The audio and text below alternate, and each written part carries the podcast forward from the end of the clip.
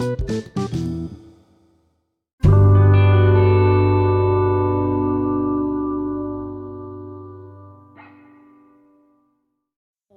Jane, and today, um, and this is my podcast called Jane's Stories. And today, I'm going to be reading one of our little tiny episodes. Um, um, I'm going to be reading another one of our little tiny episodes called Little Golden Books. And this book is called Little Lost Kitten by, by Nina.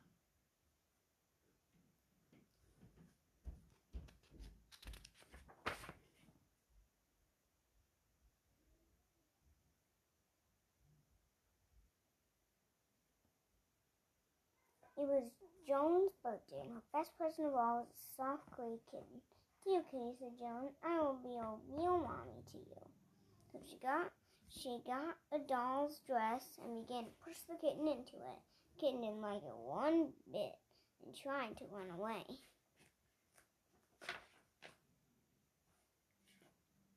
Joan caught the kitten and put it into a doll buggy and raced around the room.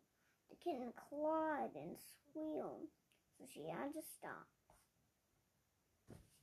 Perhaps you need a nap, John said, so she prepared a little doll bed and tucked the kitty kitten in, with its head on the little pillow and a sheet blanket topped over it. And she put out the light and went off to supper.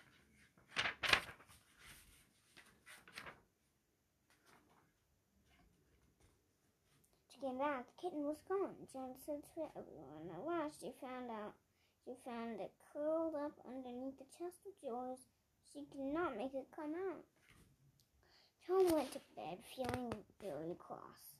But but there was the kitten in the kitchen with Mommy lapping on a saucer of milk. Tom was glad to see the kitten and decided to take it for a walk.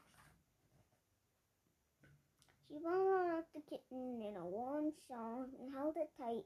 The kitten wiggled and twisted and tore itself loose. It ran through the garden gate and disappeared from sight. Joan hunted and called, but she couldn't find was some tiny fe- all she could find was some tiny feathery footprints on the top of the snow. Last, she had to go back home alone, feeling very sad. Kitten was happy though. Jumped and frisked about, climbed on the tree trunks, even tried to chase a sparrow. The bird, but the bird was a tease. Let the kitten quite come close, then flew up on a high branch. It was fun to frolic in the big woods, but soon the, the kitten realized it had quite lost its way.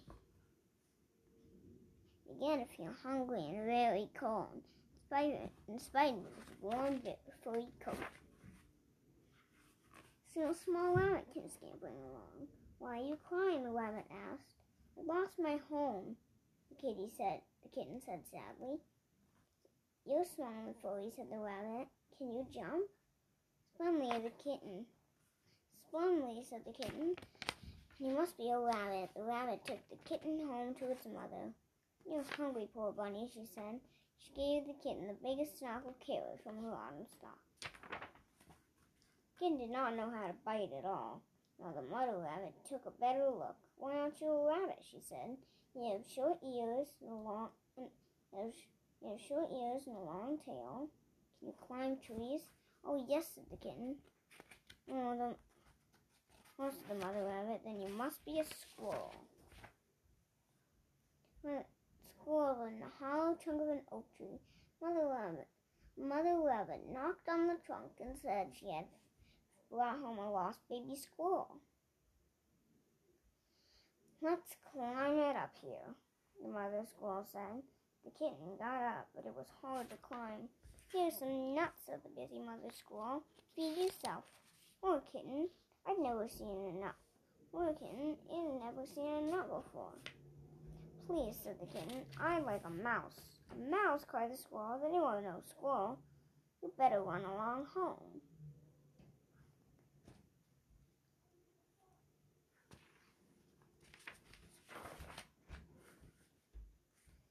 The hollow tree ran the kitten, and the all alone the cold night woods saw a gleam of shining eyes, heard something thick pat sauce he and heard something pad softly past, and snow pickled thickly around its hiding place under the roots of a pine.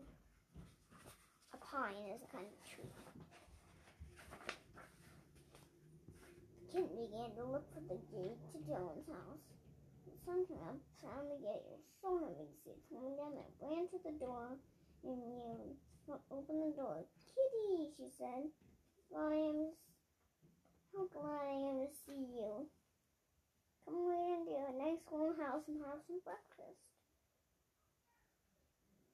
And and now I know, Kitty, how to keep you happy. I will not just you up. You you can have your own fur coat. I will not play with you like a doll. You have games on your own.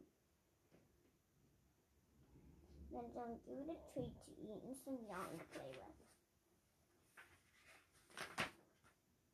Yeah, said the kitten happily.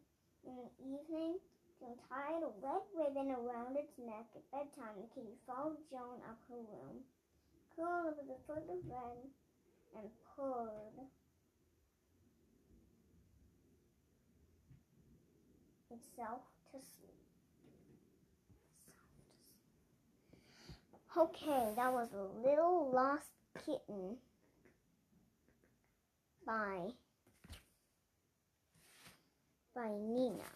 Goodbye.